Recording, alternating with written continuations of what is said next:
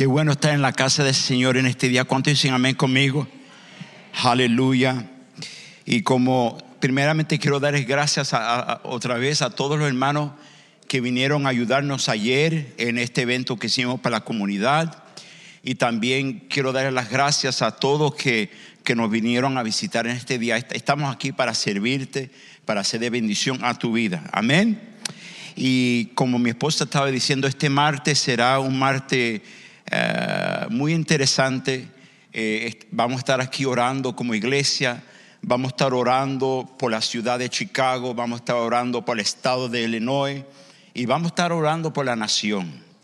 Es tan importante por los de Dios que eh, nosotros no somos de partido, somos de partido de nuestro Señor. Amén. ¿Cuántos amén conmigo? Somos del reino de Dios. Pero el Señor nos manda orar por los gobernantes orar por los líderes, orar por el Congreso, orar por el presidente. Mira, déjeme decirte, si tú quieres ver algo diferente en esta nación, entonces el Señor nos manda a nosotros orar. ¿Cuánto quiere ver cambio? ¿Cuánto quiere ver algo diferente en esta nación? Ahora, si tú me dices, no, a mí me gusta así como está, pues paga 10 dólares por leche, por el galón de leche. Sigue hasta que todo tu 401k baje todo tu dinero ¿ah? y podemos llegar a un, país comunista. Eso es lo que quieren. Yo creo que ustedes no quieren eso, ¿sí o no? Ok, entonces tenemos que orar por esta nación. Nosotros los cristianos creemos primeramente como latinos cristianos, creemos en Dios primero. Entonces, segunda, creemos en la familia. Creemos en matrimonio tradicional entre un hombre y una mujer. Creemos en la santidad de la vida ¿Cuánto, cuánto, creen en la santidad de la vida?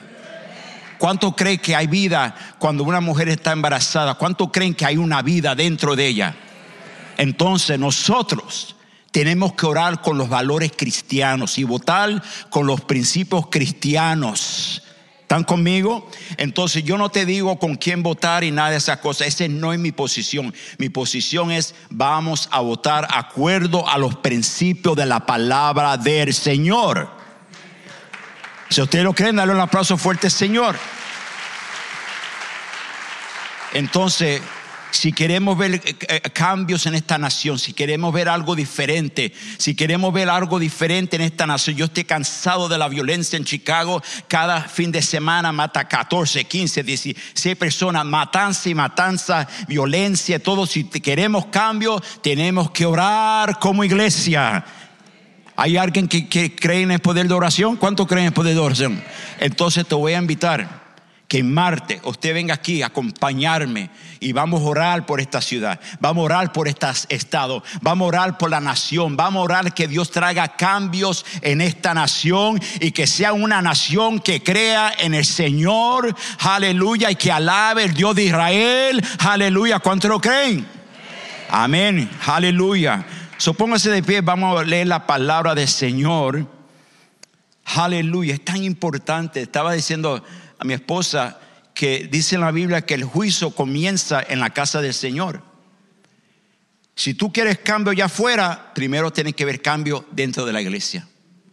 Si tú quieres ver cambio en el estado de, de Illinois, en la ciudad, en la, en, la, la capital, en la Casa Blanca, entonces todo comienza cuando la gente de Dios, el pueblo de Dios, empieza a orar. Orar sin cesar. Quiere decir, nosotros no somos, no somos gente ignorante. Yo no sé, hay, hay un mal entendimiento allá afuera. Que yo creo que los cristianos somos gente ignorante que los cristianos no somos gente educada, que somos gente que no tenemos sabiduría. Déjeme decirte, los cambios siempre comienzan con el pueblo de Dios. Todo comienza con el pueblo de Dios. Amén.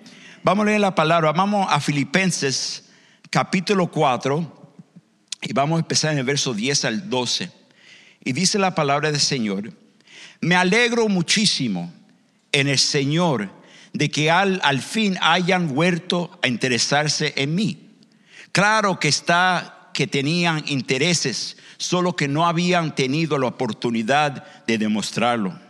No digo esto porque esté necesitado, pues he aprendido a estar satisfecho en cualquier situación en que, en, en que me encuentre. Entonces dice, sé lo que es vivir en la pobreza y lo que es vivir en la abundancia. He aprendido a vivir en qué?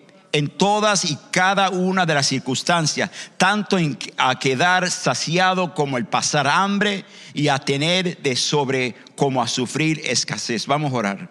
Padre, en el nombre de Jesús Todopoderoso, gracias por tu presencia que está aquí con nosotros. Un domingo más, aquí estamos como tu pueblo, para adorarte, para glorificar tu nombre.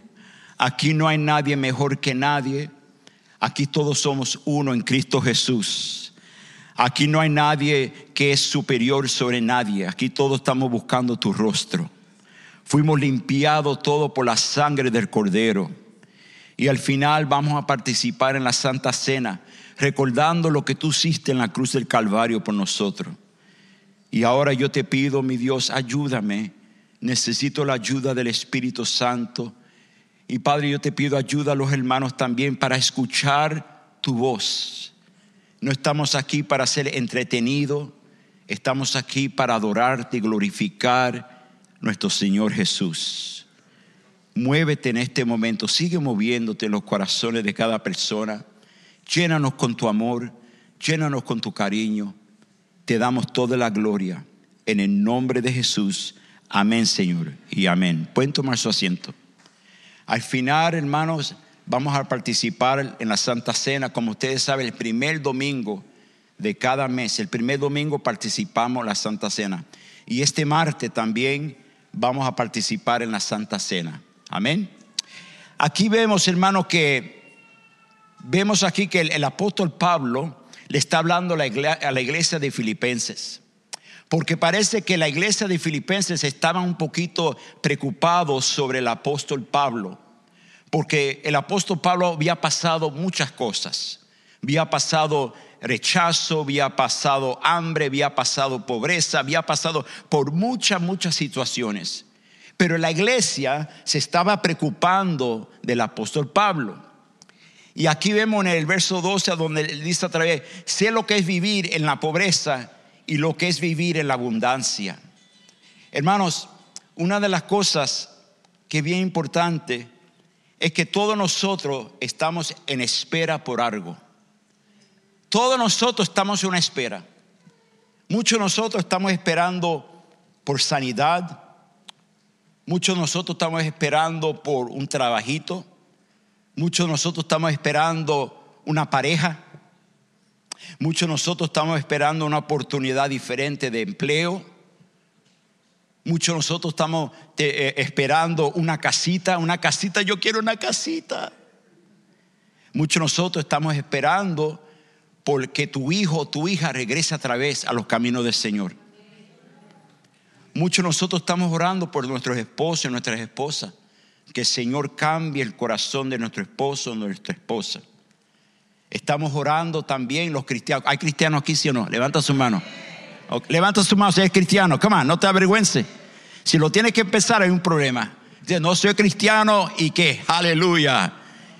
Déjeme decirte, y muchos cristianos estamos esperando la segunda venida de nuestro Señor Jesús. Déjeme decirte que ya Jesús está por venir. La Biblia dice que está en la puerta. Quiere decir que ya Cristo está por venir pronto por su iglesia.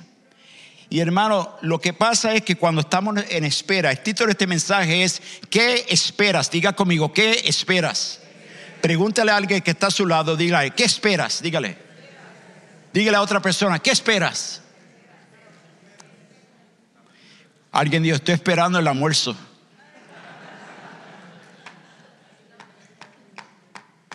Déjeme decirte algo rápidamente, no me quiero desviar, pero normalmente como a esta hora estoy acostumbrado a comer una sopa de pollo con arroz blanco.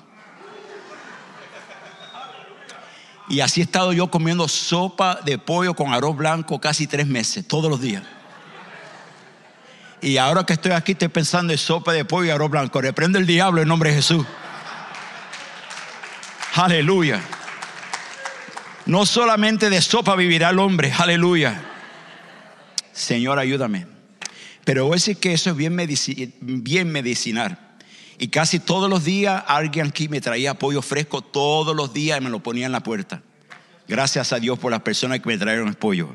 Me creció el pelo, gloria a Dios. Aleluya. Pero hermano, mira, cuando estamos en espera, cuando estamos en espera, eh, ¿qué pasa? No, algunas veces nos frustramos, estamos molestos, Estamos enojados porque te estoy esperando tanto tiempo y todavía no hay cambio. Estoy esperando y no hay cambio. Y te sientes frustrado, te sientes cansado, te sientes desanimado. Y dices, pero yo estoy esperando. ¿Cuánto tiempo? ¿Cuánto tiempo tengo que esperar?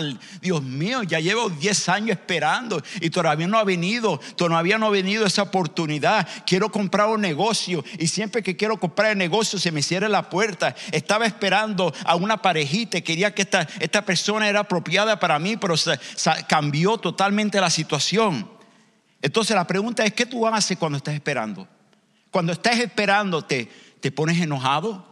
¿Te molesta? ¿Estás gritando? ¿Siempre estás murmurando en la casa? ¿Quejándote?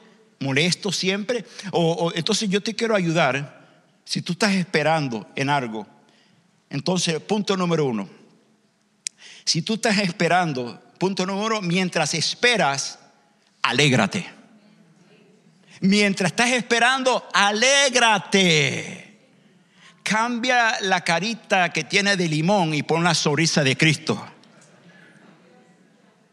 ¿Por qué digo eso? Porque algunas veces yo me he fijado que mucha gente tiene la carita de limón. Entonces, que no tienen alegría. Entonces me pregunto, entonces, ¿cómo está tu relación con Dios? ¿Quiere decir que tú no tienes alegría? No tienes alegría porque Cristo viene por ti, porque Cristo te ha salvado, porque Cristo ha hecho cosas grandes. Alégrate en el Señor. Alégrate en el Señor. Primera de Crónicas, capítulo 16, verso 10. Dice, dice, uh, glorianse en su nombre santo. Alégranse de veras los que buscan a quién? Al Señor. Entonces nosotros que estamos buscando al Señor debe de ver alegría. ¿Alegría en qué, hermano pastor? Si estoy sufriendo, si estoy pasando por algo, estaba enfermo y todo. Yo entiendo lo que es eso. Yo he pasado por eso igual que tú. Yo sé lo que es esperar y esperar por sanidad estando enfermo y no poder funcionar. Yo sé, pero yo me alegraba en el Señor por lo que Dios ha hecho en mi vida, por lo que Dios va a hacer en mi vida. Aleluya, me alegro porque ya Él tiene la victoria. ¿Cuántos dicen amén conmigo? Alégrate. Dígale a la persona que está a su lado, diga, alégrate. Dile, cambia tu carita. Dice, sonríate que Cristo te ama. Dígale, sonríate que Cristo te ama. Cambia ese rostro. Hermano, de verdad, si tú me vienes a testificar a mí, hablarme de, que hay gozo en la alegría con esa carita de limón, yo me voy corriendo de ti. Porque yo no veo alegría en ti. Yo no veo gozo. Filipenses capítulo 4, versos 4 a 5 dice, alégrense siempre en el Señor. Insisto, alégrense. Que su amabilidad sea que evidente a quién? A todos. El Señor está cerca. ¿Qué decir, hermano? Tenemos que alegrarnos. El yo no estoy, ay, hermano pastor, ¿cómo me voy a alegrar cuando estamos pasando tanta dificultad? Cuando, cuando perdí a un ser querido. Cuando, mira, la alegría que estoy hablando es algo que tú aprendes, aprendes con el tiempo como cristiano maduro, como estoy hablando de los cristianos maduros, escúchame, el cristiano maduro aprende a, alegrarse en la fuerza, en las cosas del Señor. Sí tengo una situación mala, sí tengo problemas económicos, sí tengo problemas matrimonial, sí tengo una enfermedad, sí tengo muchas cosas, pero yo no me voy a alegrar por eso, me voy a alegrar por lo que Dios tiene para mí. ¿Están conmigo? Aleluya, ahí que está el secreto. El secreto está, alégrate en las cosas del Señor. Entonces tú dices, pero eh, ¿será que Dios me está castigando? ¿Será que Dios me está, me, pero qué yo he hecho? ¿Por qué Dios me, me está castigando a mí así? Yo que le sirvo, yo que hablo en lenguas, yo que leo la Biblia, yo que declaro la palabra, yo que predico, yo que doy testigo, yo que soy músico, yo que soy evangelista. No, no, se, no tiene que ver nada contigo. Algunas veces pasan cosas en la vida. Nos pasan cosas, todos nosotros nos pasa algo. ¿Están conmigo? Pero el Señor no quiere el mal para las personas, especialmente para los hijos del Señor. Miren lo que dice Jeremías, capítulo 29, verso 11. Ustedes, saben este versículo. Dice, porque yo sé muy bien los planes que tengo para ustedes, afirma el Señor. Planes de bienestar y no de qué? Calamidad, a fin de darles un futuro y una qué? y una esperanza. So, el Señor te quiere dar un futuro y una esperanza. ¿Cuántos lo reciben en el nombre del Señor? Recíbelo. Eso es lo que Dios tiene para ti y para mí. Especialmente para aquellas personas que aman a Dios. ¿Cuántos aman a Dios aquí? Entonces Él tiene esto para ti. No, Dios me está castigando. Es Dios, es Dios. ¿Por qué Dios me, me hace sufrir? No es Dios algunas veces. Es que las cosas pasan en la vida. Ahora, Isaías 59, verso 2. Dice, son las iniquidades de ustedes las que los separan de su Dios. Y mire lo que dice, son estos pecados los que los llevan a, ocultar su rostro para no escuchar. So, ¿Qué nos separa a nosotros de Dios? El pecado. Tú dices, yo no siento la presencia de Dios. Ya yo no siento el gozo que yo antes sentía. Sentía el gozo, la paz de Dios y ahora no lo siento. ¿Será? ¿Será que tu pecado te ha separado de Dios? Y ahora ya no lo escucha, no siente su presencia. Viene la iglesia, no sientes nada, nada, nada. ¿Será que tu pecado te ha separado de la presencia de Dios? Solamente te hago esa pregunta. Yo espero que todos nosotros digan, no, Señor, si hay pecado en mi vida, límpialo. Confieso mi pecado, me arrepiento, límpiame, porque yo no quiero estar separado de tu presencia, Señor. Yo necesito tu presencia. ¿Cuánto necesita la presencia, Señor, aquí? Mira, necesitamos la presencia, Señor, de que tú te levantas, desde de la mañana hasta que te cuesta dormir. Todo el día yo estoy, Señor, yo tu presencia, anda conmigo, habla conmigo, enséñame. Si dice, ayer estaba, ¿cuántos cuánto se gozaron ayer con el viento? Pues normalmente yo me voy a caminar todos los días. Yo camino una hora y media casi todos los días. ahorita me voy después del servicio, voy a caminar. ¿Por qué? Porque me siento mejor, más saludable. Entonces ahí estaba caminando ayer con el viento y por poco se me va a volar la peluca, se me iba a volar. Y me habían llamado como tres o cuatro hermanos. Y yo, pastor, cuidado, no se vaya con el viento, hermano, pastor. Yo dije, me voy como Elías. Pero ¿sabes qué? Me encantaba. Me encantaba porque me gusta andar y hablar con Dios. Y ahí en el viento, ahí con toda esa lluvia y mojado y la agua, el viento y todo, yo estoy alabando al Señor, alabado sea tu nombre, Padre. Me te glorifico en toda situación. Su hermano, es que hay que aprender a glorificar a Dios en toda situación. Amén. Colosenses capítulo 3, verso 15. Que gobierne en sus corazones la paz de Cristo, a la cual fueron que llamados en un solo cuerpo y sean que agradecidos. No, hermano, yo tengo que estar agradecido el día de Thanksgiving. El día de, agradecimiento. Mira, los cristianos le damos gracias a Dios todos los días. Todos los días. Yo no tengo que, que esperar un guajalote, un pavo, sea lo que sea, para darle gracias a Dios. Yo le doy gracias a Dios en todo tiempo, en toda situación. Amén. Tal vez este año no vamos a comer guajalote o pavo, porque van a estar como a 150 dólares cada uno. Pero vamos a seguir, mira, estar alegre en medio de la dificultad, estar alegre en medio de, de una batalla, no es algo normal. Eso no nace, Eso no nace de una, estoy alegre, estoy alegre porque estoy enfermo, ay, estoy alegre porque estoy pasando por una, por una dificultad en mi materia, ay, estoy alegre. No, no, no, no, no. Te, te, acabo de decir, es algo que es algo sobrenatural, viene del poder del Espíritu Santo que está dentro de ti. Cuando tú glorificas a Dios en medio de la tormenta, eso no viene de ti, eso viene del poder del Espíritu Santo que está dentro de ti. Alabado sea el nombre del Señor. Uh, Jesus. Eso es parte de la madurez espiritual. Eso es parte de la madurez como cristiano.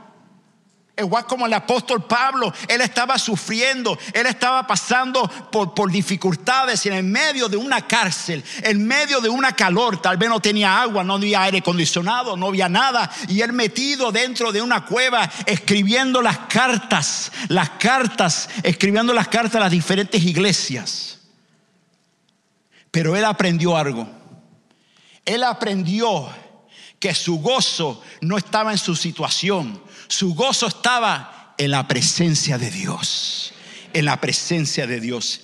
Y miren lo que dice aquí, dice, dice, él aprendió a estar satisfecho en abundancia, pero también en la pobreza. No, yo estuviera mucho más alegre, hermano pastor, si yo tuviera un millón y medio en el banco. Yo cuando yo trabajaba en los hoteles, yo conocí multimillonarios y nunca estaban alegres. Porque querían más dinero, más dinero, más dinero. Es que cuando uno tiene millones, no es algo guardar el dinero solamente en el banco, pero de Dios. Tú tienes que aprender a invertir ese dinero. Tienes que cuidar ese dinero porque todo el mundo quiere robarte el dinero. Y tienes que empezar a invertir el dinero en diferentes cosas. No puedes confiar en los abogados no puede confiar a los hermanos porque todo el mundo quiere. Entonces, todo lo que tú te preocupas es a dónde voy a meter el dinero. El mercado va a bajar, a dónde puedo invertir. El banco no paga nada, está pagando solamente 2% en interés. ¿A dónde yo puedo invertir? Tienes que estar pensando siempre ahí en el dinero, el dinero, dinero, dinero. Y hay gente que algunas veces se ponen bien amargados pensando en el dinero. Si yo prefiero ser pobre pero rico en el Señor. Y tener la paz de Cristo en mi corazón. Me puedo acostar tranquilo, me levanto tranquilo, me tomo una tacita de café negro, una tortilla, gloria a Dios, estoy, estoy alegre. Que estar preocupado siempre en los millones. ¿A dónde voy a meter este? ¿A dónde voy a.? Mira, perdí dinero aquí en el mercado. El 401k está bajando. ¿Qué voy a hacer? Perdí 20% de todo lo que. Yo sé lo que es eso. Yo sé lo que es eso. Un día voy a escribir un libro para ustedes, hermano. Mira, Juan capítulo 16, verso 33. Dice, yo, yo les he dicho estas cosas para que no, para que, para que en mí hayan que paz. En este mundo afrontarán que aflicciones, pero anímense, yo he vencido al mundo. ¿Cuánto dicen amén conmigo? Aleluya. Esa fue la promesa del Señor para ti, para ti, para ti, para ti, para ti, para mí. Lo voy a leer una vez más. Yo les he dicho estas cosas para que en mí que hayan paz. En este mundo afrontarán que aflicciones, pero anímense. Yo he vencido al mundo. Bendito sea el nombre del Señor. Entonces quiere decir que ya tenemos victoria. Tenemos que darle gloria a Dios. Punto número dos, rápidamente. Mientras esperas, regocíjate en tu posición. Mientras estás esperando, regocíjate en tu posición. ¿Qué, qué quiere decir eso, hermano pastor? Todos nosotros tenemos una posición. Hay algunos que son padres aquí, hay algunos que son esposos, hay algunos que son madres, hay gente que son hijos. Todo el mundo tenemos una diferente posición. Pero tenemos que regocijarte en tu posición. No te compares con nadie. Pero no, no, si yo fuera como este, si yo fuera como ella, no, no, no te compares. Si tú eres abuelito, dale gracias a Dios por tu posición. Si tú eres una abuelita, dale gracias a Dios. Dice, yo tengo una posición muy linda. Yo soy abuelita, aleluya. Qué bendición. Ahora, entonces hay otras dos posiciones. Si tú eres joven, Dale gloria a Dios. Eres joven. Si tú eres una persona más madura, gloria a Dios. Esa es mi posición. Amén. ¿Cuántos saben conmigo? Pero el momento que tú empiezas a compararte con alguien, te vas a desanimar. ¿No me crees? Vamos a leer rápidamente. Vamos a 1 Corintios, capítulo 7. Vamos al verso 32 al 35 rápidamente, que se me va el tiempo. Yo prefería, preferiría que, es, que estuvieran libres de preocupaciones. El soltero se preocupa de las cosas del Señor y de cómo agradarlo. Pero el casado se preocupa de las cosas de este mundo, de este mundo y de cómo agradar a su esposa. Sus intereses están divididos. La mujer no casada, lo mismo que al joven, la joven soltera, se preocupa de las cosas del Señor, se afana por congregarse al Señor tanto en cuerpo como en espíritu. Pero la casada se preocupa de las cosas que de, este mundo y de cómo agradar a su esposo. Les digo esto por su propia, por propio bien, no para ponerlas, ponerles restricciones, sino para que vivan con decoro y que plenamente dedicados al Señor. Déjeme hablarte a dos personas aquí, dos grupos. Y hablo, le voy a hablar a estos dos grupos, porque estos dos grupos siempre me están llamando a mí. El primer grupo es este, los solteros. Los solteros algunas veces me llaman, pero yo me siento solo. No dejo a nadie. Siempre yo le, le hablo a las personas solteras, no tengo esposo. Qué bueno, gloria a Dios. ¿Sabe qué? Entonces quiero hablar de estos dos grupos. Mira, porque tú eres soltero, no quiere decir que eres menos. Te voy a hablar una vez más. Porque tú eres una, una persona soltera o soltero, tú no eres menos. Tú eres importante. Tú tienes que regocijarte en tu posición que Dios te ha puesto. No te preocupes de a dónde va a venir. No, yo estuviera, yo fuera más contenta, más alegre si tuviera una pareja. Eso es lo que tú crees. ¿Cuántos casados dicen amén?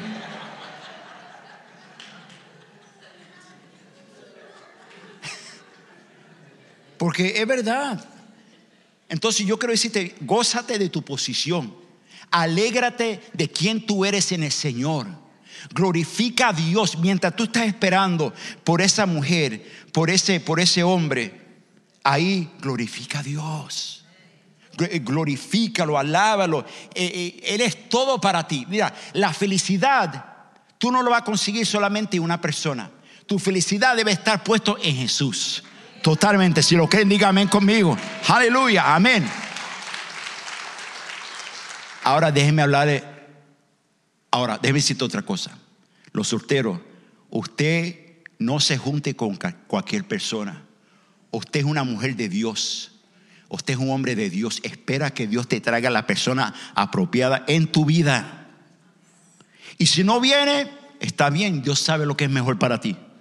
Pero mientras espera, dale toda la gloria a Dios. Dale toda la alabanza. Deje que Dios te use. Amén. Ahora, los casados. Dice, oh, oh ahí viene el pastor.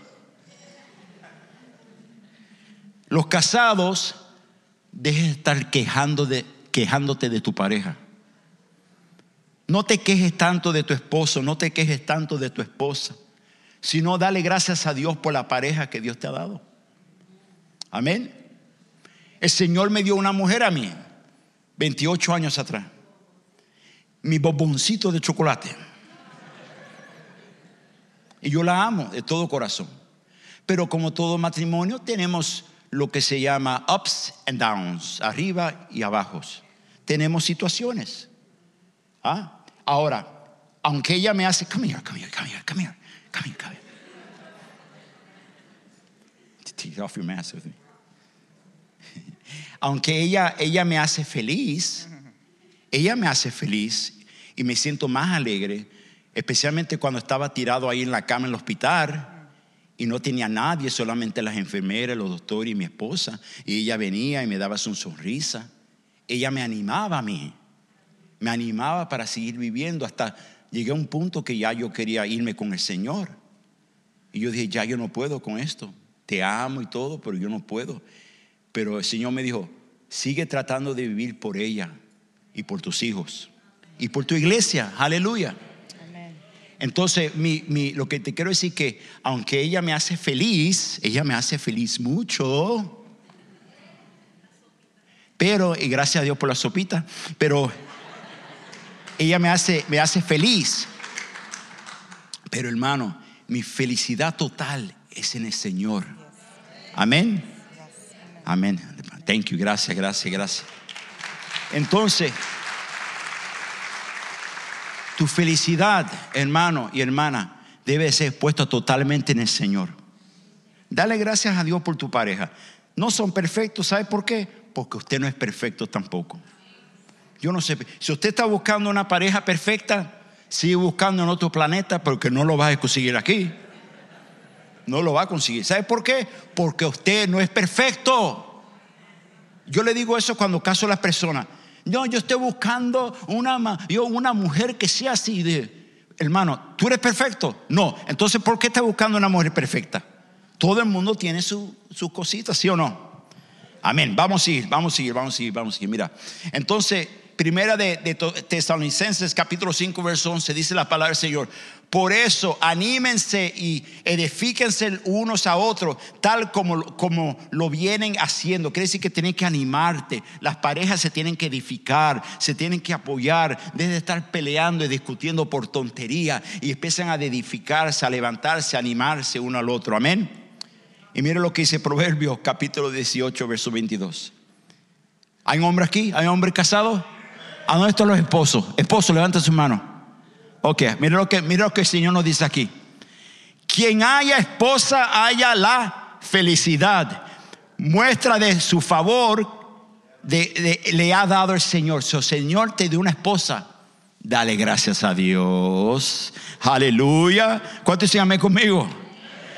Entonces es tan importante saber eso. Dale gracias a Dios por tu esposa. Punto número tres. Mientras esperas, disfruta el momento. Mientras estás esperando, disfruta el momento que Dios te ha dado porque mañana no es prometido para ti, para mí. Será hoy el último día que estamos aquí en la tierra. Gózate en el momento, disfruta el momento que Dios te ha dado hoy. No, pero mañana, mañana voy a tener felicidad. Mañana quizá no venga. Entonces hay que disfrutar el momento hoy, hoy, hoy, hoy. Y tal vez hay gente joven aquí. Y si yo soy joven, yo voy a disfrutar mi vida, yo voy a hacer lo que quiera hacer, yo voy a vivir la vida loca, como dice, eh, este, dice este, Ricky Martin. La vida loca, déjame decirte, eres joven, gloria a Dios. Pero mira que el Señor lo dice, Eclesiastés capítulo 11, verso 9. Alégrate, joven en tu juventud. Deja que tu corazón disfrute de la, adolescencia. Sigue los impulsos de tu corazón y responde al estímulo de tus ojos. Pero, mire lo que el Señor nos dice, pero toma en cuenta que Dios te juzgará por todo esto. So, tú, usted que dice, yo soy joven, yo tengo que disfrutar, yo tengo que bailar toda la noche yo tengo que hacer esto. Muchos de nosotros eran jóvenes antes también. ¿Verdad? Entonces lo que el Señor te está diciendo es disfruta de tu juventud. Enjoy your youth. Enjoy the moment of your youth. Pero recuérdate que un día vas a tener 50 años. Y recuérdate que vas a tener que darle cuenta a Dios por todo lo que tú hiciste cuando eras joven. ¿Cuánta gente mayores dicen amén conmigo? Amén. Escúchame, te estamos hablando la gente mayores aquí. Muchos de nosotros estamos pasando sufrimiento por lo que nosotros hicimos antes cuando era joven. Pero por eso te quiero dar ese consejo para que, para que hagas las cosas bien. Para que la bendición de Dios esté sobre tu vida siempre, siempre, siempre. Amén. Seguimos para adelante, seguimos para adelante, mi pueblo. Vamos a seguir. Santiago capítulo 4, verso 14. Y eso que ni siquiera saben qué sucederá mañana, qué es su vida. Ustedes son como la niebla que dice, que aparece por un momento y luego se que desvanece. Estamos aquí ahora mismo. Estamos aquí. Y quizá en una hora, dos horas que tenemos de vida, nos vamos. Ya se fue. Por eso te digo, hermano, tenemos que disfrutar el momento. Tú dices, pero yo soy joven, yo voy a vivir para toda mi vida. No es así, papá, no es así. Tú no vas a vivir para siempre. Estamos aquí ahora. Tú puedes tener 14 años y de momento estás en un accidente y te puedes ir con el Señor. O puedes tener 95 años y hoy sea tu último, va a tener tu último respirar hoy. Es que no se sabe. ¿Sabes qué? Como yo no sé cuándo me voy a ir, voy a disfrutar el momento hoy. Hoy voy a disfrutar. Lo voy a disfrutar bien como viniendo a la iglesia, adorando al Señor, dándole gloria a Dios. Voy a disfrutar de mi familia, de mi esposa, mis hijos, los hermanos en Cristo. Voy a disfrutar hoy, hoy voy a disfrutar. ¿Cuántos se aman conmigo? Dar un aplauso fuerte, Señor, dáselo fuerte.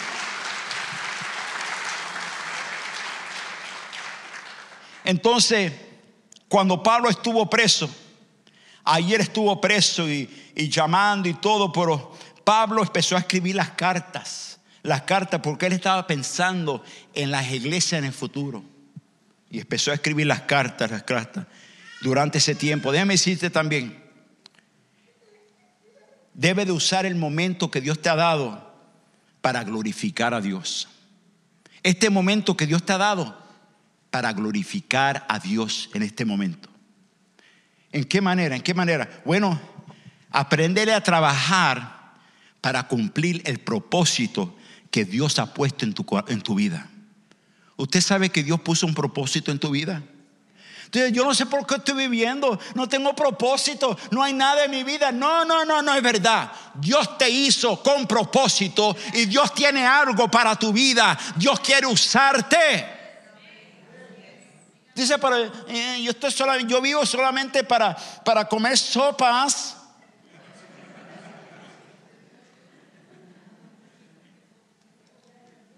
Yo, eh, eh, solamente para, para comer sopas y nada más. No, tú tienes un propósito. Hermano, hermana, tú tienes un propósito. Dígale a la persona que está a su lado, diga, Dios tiene un propósito para ti. Dígale. No, pero hermano, pero ya yo tengo 84 años. ¿Y qué tiene que ver eso? Dios usa a la gente mayores. Déjeme decirte a la gente joven, Dios todavía usa a las gentes mayores también. Alabado sea el nombre del Señor. Aleluya. Dios usa el que quiere usar. Tú puedes tener 90 años o puedes tener 5 años. Dios usa el que quiere usar. Porque Él tiene un propósito contigo. Él tiene un propósito conmigo. Entonces, tienes que trabajar para cumplir ese propósito, para glorificar a Dios. Amén. Dígale a la persona que está a su lado, dígale, no pierdas tiempo.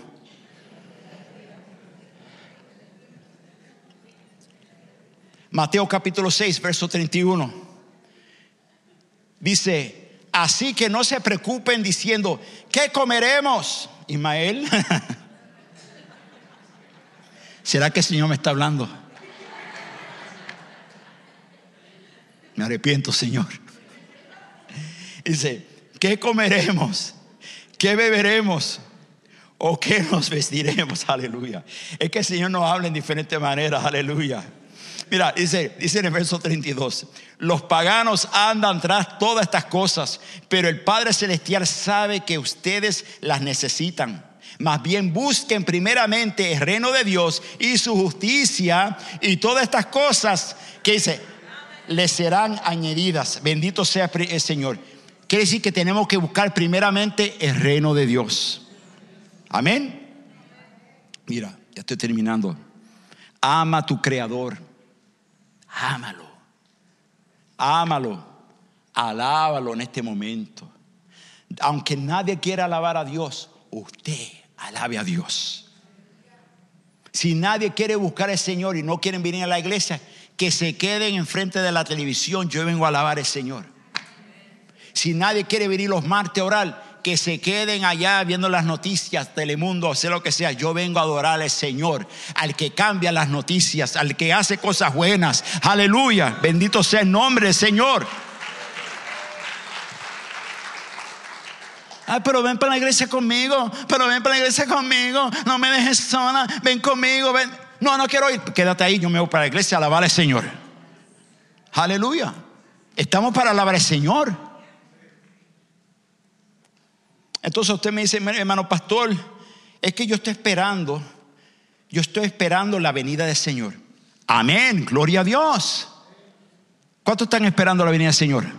Ok. Y si estamos esperando la venida del Señor, quiere decir que tenemos que gozarnos esperando el Señor. No debemos estar deprimidos, decaídos, enojados. ¿Qué tú estás haciendo? Aquí esperando la venida del Señor. Hermano, ¿cómo está? ¿Por qué? Estoy esperando la venida del Señor. Mientras tú esperas en la venida del Señor, gózate. Gózate. Disfruta el momento. Dice, estoy esperando la venida del Señor. Aleluya. Yo sé que estoy pasando por dificultades. Yo sé que tengo, tengo problemas, pero yo sé, yo sé, me gozo en la abundancia y también me gozo en la pobreza también. Aleluya. Yo sé porque el Señor tiene algo mejor para mí.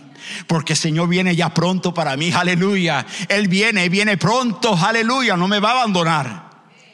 Entonces tiene que gozarte y alabar al Señor en ese momento. Aleluya, no estar triste, no estar deprimido. Aleluya, recordando que estamos aquí por un momento, por un momentito. Y nos vamos. Ahora, muchos me dicen, hermano, entonces, hermano pastor, entonces, ¿qué significa esperar en Dios? ¿Qué significa esperar en Dios? Bueno, esperar en Dios no es pereza. Estoy esperando en Dios, no hago nada, solamente ahí. Hermano, ven a ayudarnos, como ayer vinieron los hermanos a ayudar a la comunidad y todo. hay gente que dice, no, yo no hago nada, estoy esperando en el Señor. Esperar en Dios no es dormir, porque tenemos mucha gente que duerme la mayoría del tiempo. ¿Qué andas haciendo? Durmiendo, durmiendo. Esperar en Dios no es abandonar el esfuerzo tampoco. Tiene que decir que tú tienes que hacer un esfuerzo, tienes que motivarte, tienes que hacer algo. Mientras esperas en el Señor, debes estar ocupado haciendo la voluntad de Dios. Esperar a Dios significa, ¿están conmigo? Ponga atención a esto. Esperar en Dios significa preparación para cualquier nuevo mandato que Dios tiene para ti. Quiere decir, mientras tú esperas, estás esperando por un mandato que Dios tiene para ti o una orden que Dios te va a dar para ti. Amén. Mientras yo estaba, eh, eh, estaba muy enfermo en casa, el Señor me puso en mi corazón, te estoy preparando. Y ¿para qué? Te estoy preparando. Y, me puse a preguntar y hablar con el Señor en mi cuarto. Te estoy preparando porque hay algo más grande que viene para tu vida. Y no solamente para ti, pero viene para tu ministerio. Te tengo que dar este tiempo para prepararte. Y hay muchos nosotros que el Señor nos tiene en preparación. Porque viene algo más grande para nosotros. ¿Cuánto lo creen? Póngase de por favor. Entonces, mientras esperamos que venga la, el grupo de alabanza, por favor. Mientras esperamos en el Señor, glorificamos a Dios. ¿Cuántos dicen amén conmigo? Hágame un favor, mire la persona que está a su lado, dígale, mira, ¿sabes qué? Mientras tú esperas, glorifica a Dios. Afírmalo, afírmalo. Alguien que está a su alrededor, dile, mientras tú esperas, glorifica a Dios. Dígale a otra persona, dígale, no pierda la esperanza. Dígale, no pierda la esperanza. Porque mira, el enemigo, y tengo que hablarle esto, el enemigo quiere que nosotros perdamos la esperanza. Para que tú no tengas esperanza para la sanidad, para que tú no tengas esperanza que Dios va a reparar tu matrimonio, para que tú no tengas esperanza que Dios va a traer liberación a tu vida. Te quiere desanimar, desanimarte, desanimarte. Pero yo te quiero decir hoy, aquí en esta tarde, en el nombre de Jesús, Dios te está preparando para algo más grande en tu vida. Dios te está preparando para algo más grande en tu vida. Recíbelo en nombre de Jesús. Aleluya. Y mientras nos estamos preparando, le damos toda la gloria a Dios. Vamos, vamos a cantar este cántico. Y hágame un favor, Saque su vasito así, por favor. Y empiece a abrirlo porque cuando termine de cantar el cántico, vamos a estar juntos en la Santa Cena. Hay poder en la Santa Cena. Amén. Vamos a cantar este cántico, por favor.